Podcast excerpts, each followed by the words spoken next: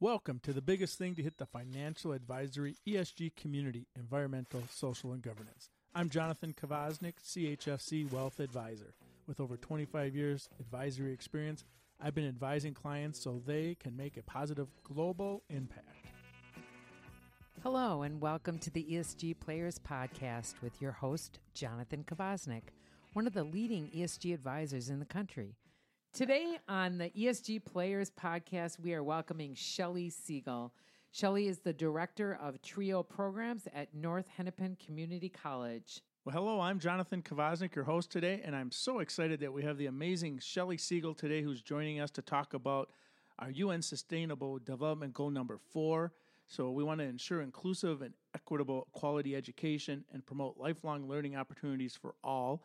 And one of the great things that I know Shelly has done for a long, long time is to give students and people access to education. And so today we're going to find out a little bit about why Shelly feels that's really important for our community and really important for our society. And so we're going to start in with that. But maybe, Shelly, I'll back it up a minute and just give us a little bit of background about the program TRIO and what that really means and how that works for you.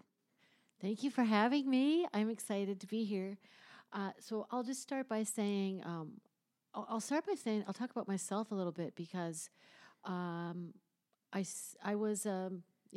graduated from high school, and at the time, it was in the 70s, college really wasn't something that I aspired to do, and I really hadn't thought of it. I went off to be a folk singer, and I was a teacher's aide. So I was around education, and one day I decided, I really think I want to be a teacher. I want to go to college suddenly. Well, I didn't know the first thing about that because my family really didn't have a lot of formal education in their background. So I decided, hey, I'm just gonna call up the University of Minnesota and apply. And I found out that I needed to have a high school transcript. I had to have money. I had to have shocking money. Really? It was surprising how many things I needed to have that I didn't know I was supposed to have. I applied to the university. At that time, it was open enrollment, general college, so you really didn't have to have an ACT score. By now, since then, that college has gone away, which is sad. But it was kind of served the role as like the community college, open enrollment for all. So I got a flyer in the mail, and it was inviting me to be a part of this program called TRIO. And I qualified because neither of my parents had finished college.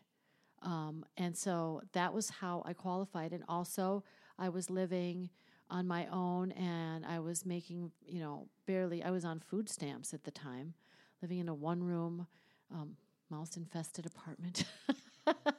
So, I was living, I was happy because I was young, but I was living, I didn't have a car, whatever. So I joined this program, and I honestly can say that had I not joined the program from the very start, I would never have finished college. It was so important for me because I didn't know how to navigate college. And ironically, when I was in high school, I was offered a full grant to be able to go, but I turned it down because I didn't understand the culture of college. I didn't know. It was scary, and I didn't know what it would mean to be in college. So I passed that up. By the time I was ready, I realized that I needed a lot of support and just somebody to sit down with me and say, well, here's the classes you need. This is what a degree is. I didn't even know how a degree looked or what the options were. So that's kind of my own story, how I got into the TRIO program myself. But I'm going to talk a little bit about the history of TRIO programs because I think it's an interesting story. So it goes way back to the mid-'60s, and Lyndon Baines Johnson was the vice president of the United States. The president at the time was John F. Kennedy, and when Lyndon Baines Johnson was growing up as a child, He was from a poor family. He grew up in Texas, Stonewall, Texas, in the 20s, and very much like a lot of immigrants at the time, formal education was not a priority. I mean, just living, and it's not that different from today. But his parents, they had a big family. They were on a homestead, trying to make ends meet. They saw that Lyndon Baines Johnson was bright, and they pushed him, encouraged him into getting a high school, finishing high school, going on and getting a college degree, which was pretty unusual for his family. And so he ended up being a teacher of low-income Mexican-American children. He moved to Houston, Texas. He was a high school teacher. And he understood that the way out of poverty was being educated. And it stands today. So by the time he became a senator, by the time he became the vice president, by the time he became the president of the United States, that was his entire mission, was to try to move America out of poverty through formalizing education and having access for all. So he started what was then called the Economic Opportunities, the Office of Economic Opportunity. And in that evolved the several programs that are still around today. I'm sure your listeners have heard of Head Start, children, preschool children, getting them to start even thinking about school and what school means. And then VISTA, Job Corps, Community Action. And then the Pell Grant came around. Monies for people to go to college who couldn't afford college, and grant monies. And so they made this money available, and they funneled it through the universities and colleges throughout the United States, because they thought, if we give this money to those colleges, they will get the word out about this free money. So what they did is hired practitioners. Practitioners went out into the schools to tell them about this free money. And what they found is that if you were in poverty, you might not stay in school. I mean, there is so much transition. There is so much, if you're living in poverty, you're possibly moving around. You may be living with one family, and then maybe you're homeless.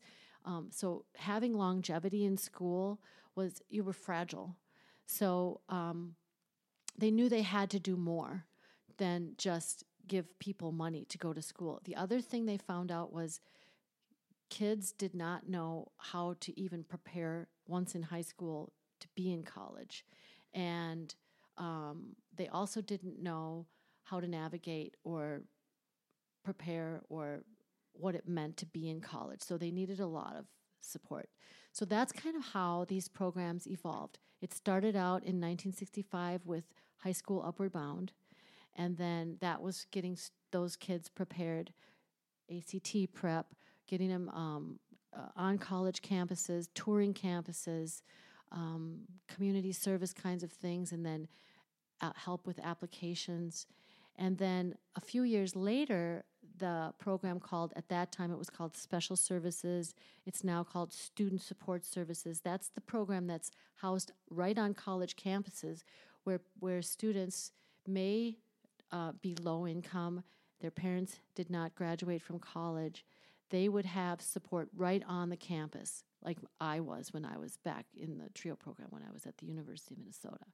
So that's where it all began. And the TRIO, the reason it's called TRIO, it's not an acronym.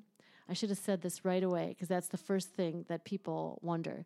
But it stands for the first three programs. It's an umbrella term that were the first three programs that were housed through, the federal budget. And so it was basically a line item in the federal budget. High School Upward Bound was the high school program, and then later Student Support Services, the college-level program. And then middle school, there's a program called Educational Talent Search, and that was trying to get middle school kids to start thinking about college and careers.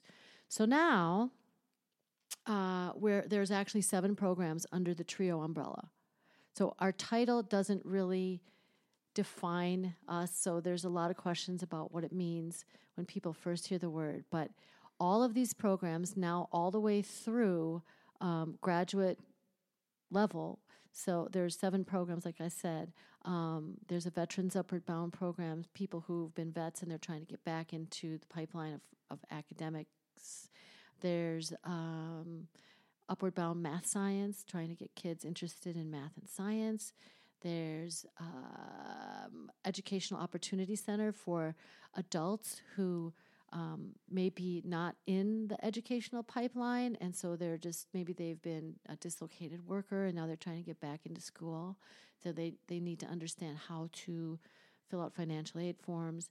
And then, so those programs are typically housed in the workforce centers.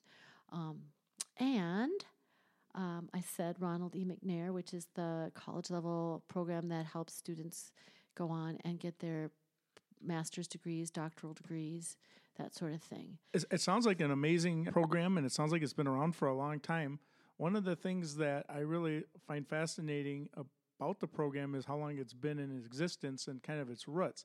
Can you tell me a little bit about what people would learn from TRIO as far as how they include the inclusiveness and finding those who might fall through the gaps, or finding those new people who might say, hey, I got to go earn a living. I can't really take the time to get educated. Yep. What are the outreach things that the program does to include those kind of people? Yep. So TRIO programs were the first formal college access program in the United States. And because Lyndon B. Johnson had this vision, got it out there through the congressional process, the monies were out there, the practitioners started, because it was nationwide, started communicating with each other and meeting regularly, and saw, because it was part of the congressional process, that there's a political side to this. And so they knew that if, because originally it was, the monies were just designed to go out to folks who were low income or struggling in poverty. But later, so all the decisions around these monies were going into pockets where a lot of communities of color were getting the benefits for this. And so the practitioners saw that if we continue this path of just providing services for poor folks, that there's a chance that we could be looked upon as something other than a class-based program. And so they really pushed for this to be more inclusive and made it class-based, because they were worried that if it was race-based, that once the tables would turn and people didn't want to buy into supporting race-based programs, which happened, that they would lose. And so, very interestingly enough, they got organized politically. The practitioners did. They went to Washington, D.C. They got, they met with all kinds of people to start including people whose parents didn't graduate from college, the first-generation college student. And that went so far across many lines, just not economically, but all lines, socioeconomically, but culturally. And so at the time when that happened, and that was not until the 70s, that's when the programs kind of went from sort of rather have been unstable to just growing, because now more and more people were able to use these services. And because they I'm going to back up, because what they found was there was a strong correlation between people who were in poverty and people whose parents didn't graduate from college. And that was the defining piece. And so those are the folks, so there's the disparity. You know, if your parents didn't go to college and you're living in poverty, you're not going to go to college. And so that keeps people at the poverty level, because if you look at the data, people who are in the upper quartile of income have more education. You know, it does happen where that's not true. But overall, the people who have the more advanced degrees, they have formal education, that they have more opportunity to have full lives, more comfortable lives, more productive lives as citizens. Well, what I think is interesting about the whole program and the whole way that this works is that it's giving access and opening the door, but it's also giving some counseling and some support, right, to people who might not have the same mindset or may feel the pressure that they just can't stop, take a breath, and actually enroll in school and continue their education, right? Yep, and that is the number one service that people get when they're part of this program is they start connecting with a person who's going to, take them under their wing, get to know them as a person and guide them through the process and figure out individually, because everybody has different needs, what is it that this person needs to do, and then encouraging them, because mostly what we see is confidence building, because people come in and they're like, I am not college material. I do not see myself getting A's in calculus. That's not me. I don't see myself going on to get, a bachelor's degree in biology. That's not me. But then when they start going through the process, it's almost like a unfolding of like a flower unfolding. It's like a blossoming, So we see a lot of confidence building that goes on. And there's also a lot of tutoring in these programs. So, sitting down one-on-one where maybe some of the material might be intimidating. Maybe you didn't have in your upbringing a lot of exposure to literacy. Maybe you didn't have a lot of exposure to some things that are just taken for granted when people who have been through education formally and in their families that take for granted. So, like I had a student one time who he was in this political science class and he was really having a hard time because he didn't know the concept of the word committee. And he was so smart and he was so motivated, but it was foreign to him. In his lifestyle and his upbringing, he did not understand what a committee was. So sometimes it's that basic where, you don't have to be afraid. If I'm a tutor and I'm working with you, you don't have to be afraid to tell me that you don't know this word. You don't have to feel stupid. Because you should know this word, this is like there's so many layers to it. Your question about how people find out about it, only 11% of the population are being served by these TRIO programs of people who could qualify. So it is harder to, we're a federally funded program. We don't have a marketing firm, but there are other programs out there that have modeled what TRIO does, and then they have bigger budgets so they can spend more money on publicity. So there's several programs that have modeled TRIO that are out there doing wonderful work. So yeah, you would have to just come encounter with it. You'd have to, find out about it through word of mouth, or perhaps when you start going to the process of getting into college, or maybe in the workforce center. So, Shelly, can you tell us what is the average age of someone who would be looking for this type of benefit and services? Well, right now, it depends on what college you're talking about. At the community college, we have a large number of our student population are what we consider adults around age 26, 27. That's pretty average. Right now, we're seeing a large number of students who are PSEO coming to college. So, doing dual enrollment from high school to college, that's a really good program. But the majority of students that we see right now at the community college level is roughly around that 25, 26 range. More females than males. Say I'm a female and I grew up in a family where they don't really value the education of the woman in the household. What could they do? What would you say would be the steps for a woman who feels that way, that she just doesn't have access and it's just not the right thing based on her cultural background? We see it a lot, John. We see it a lot, and it's because, say, a woman, your example of a woman coming to college and not having the support from the family is not uncommon at all. And so as far as the TRIO program goes, we end up sort of becoming a second family to that individual who because they're motivated, they want to be there, but maybe they're getting pulled back for a number of reasons. When they start getting into their classes and they start engaging with other students and faculty, and by the way, college isn't just about coming to class and studying and taking tests anymore. There's been a big shift into what happens outside of the classroom as well. So students are really encouraged to get engaged into sort of this extracurricular, co-curricular kinds of activities.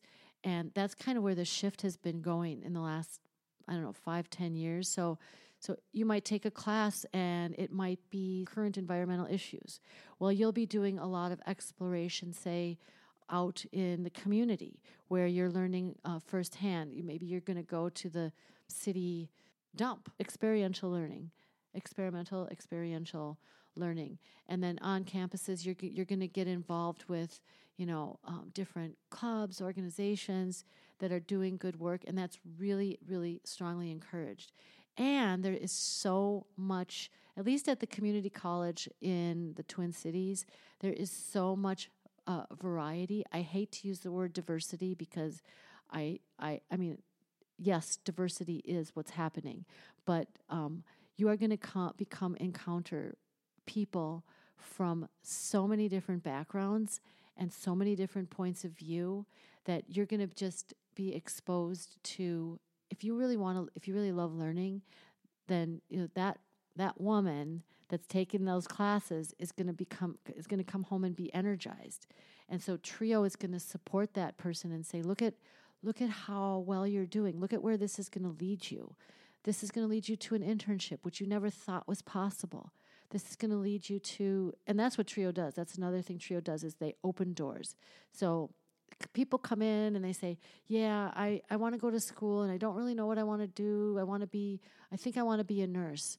And it's because maybe they were sick one time and they were in the hospital. And so they think, okay, I saw what the nurse did and how they treated me and I want to do that and I know they make money. Well, if you look at healthcare and the variety of work that is available, it is like, I think at Mayo Clinic, there's like 1,500 different kinds of professions just at Mayo Clinic alone. So we're trying to open doors and give them opportunities to look broader at things that they didn't know was possible. That's awesome. Well, what we find with a lot of our clients and our listeners, too, is we're in the realm of the ESG, the environmental, social governance, investing. And a lot of times people are asking, how do these programs get funded and what can I do when I have a portfolio and I'm allocating my investments?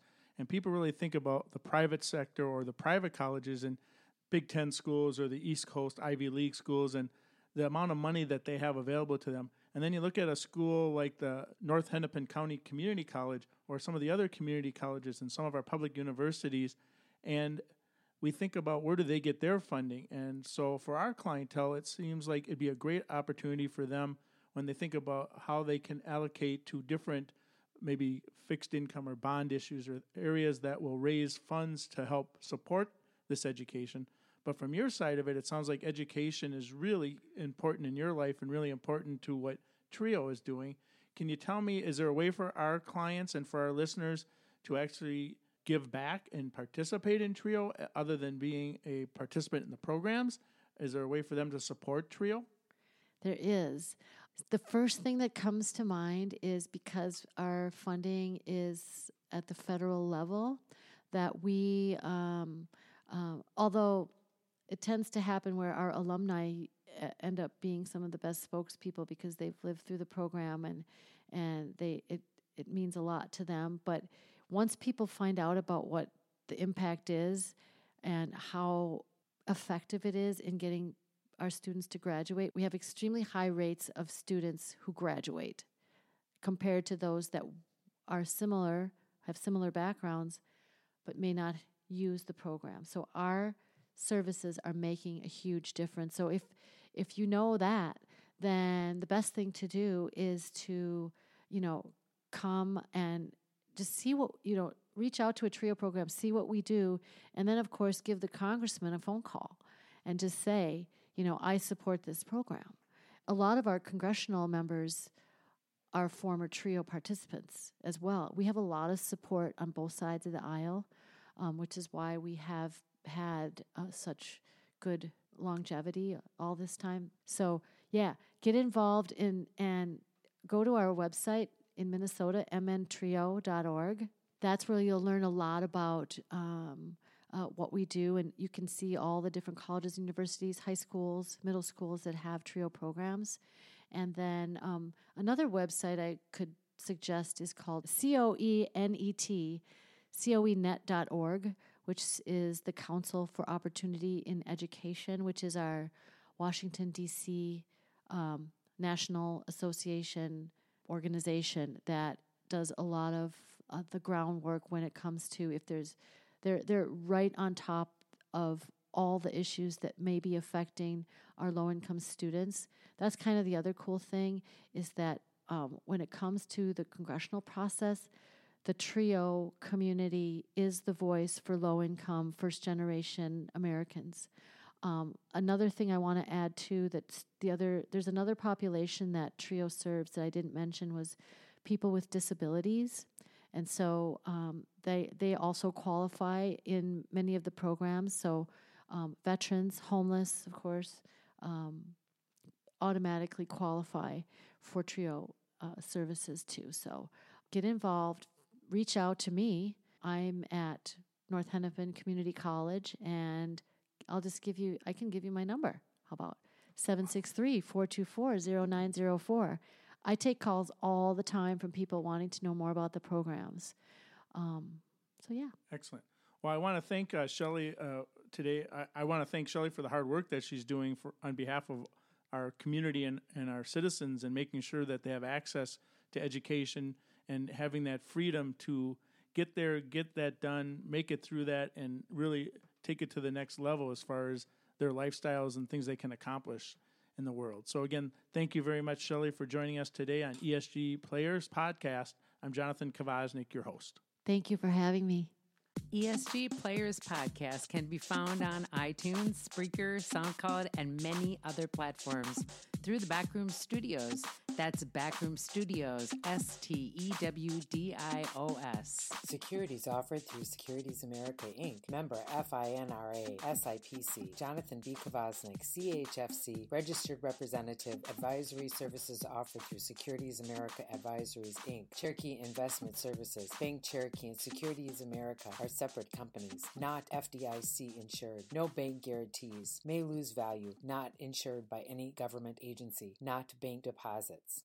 If you have any questions, please contact Jonathan Kvasnik at jkvasnik, that's Kvasnik, at securitiesamerica.com.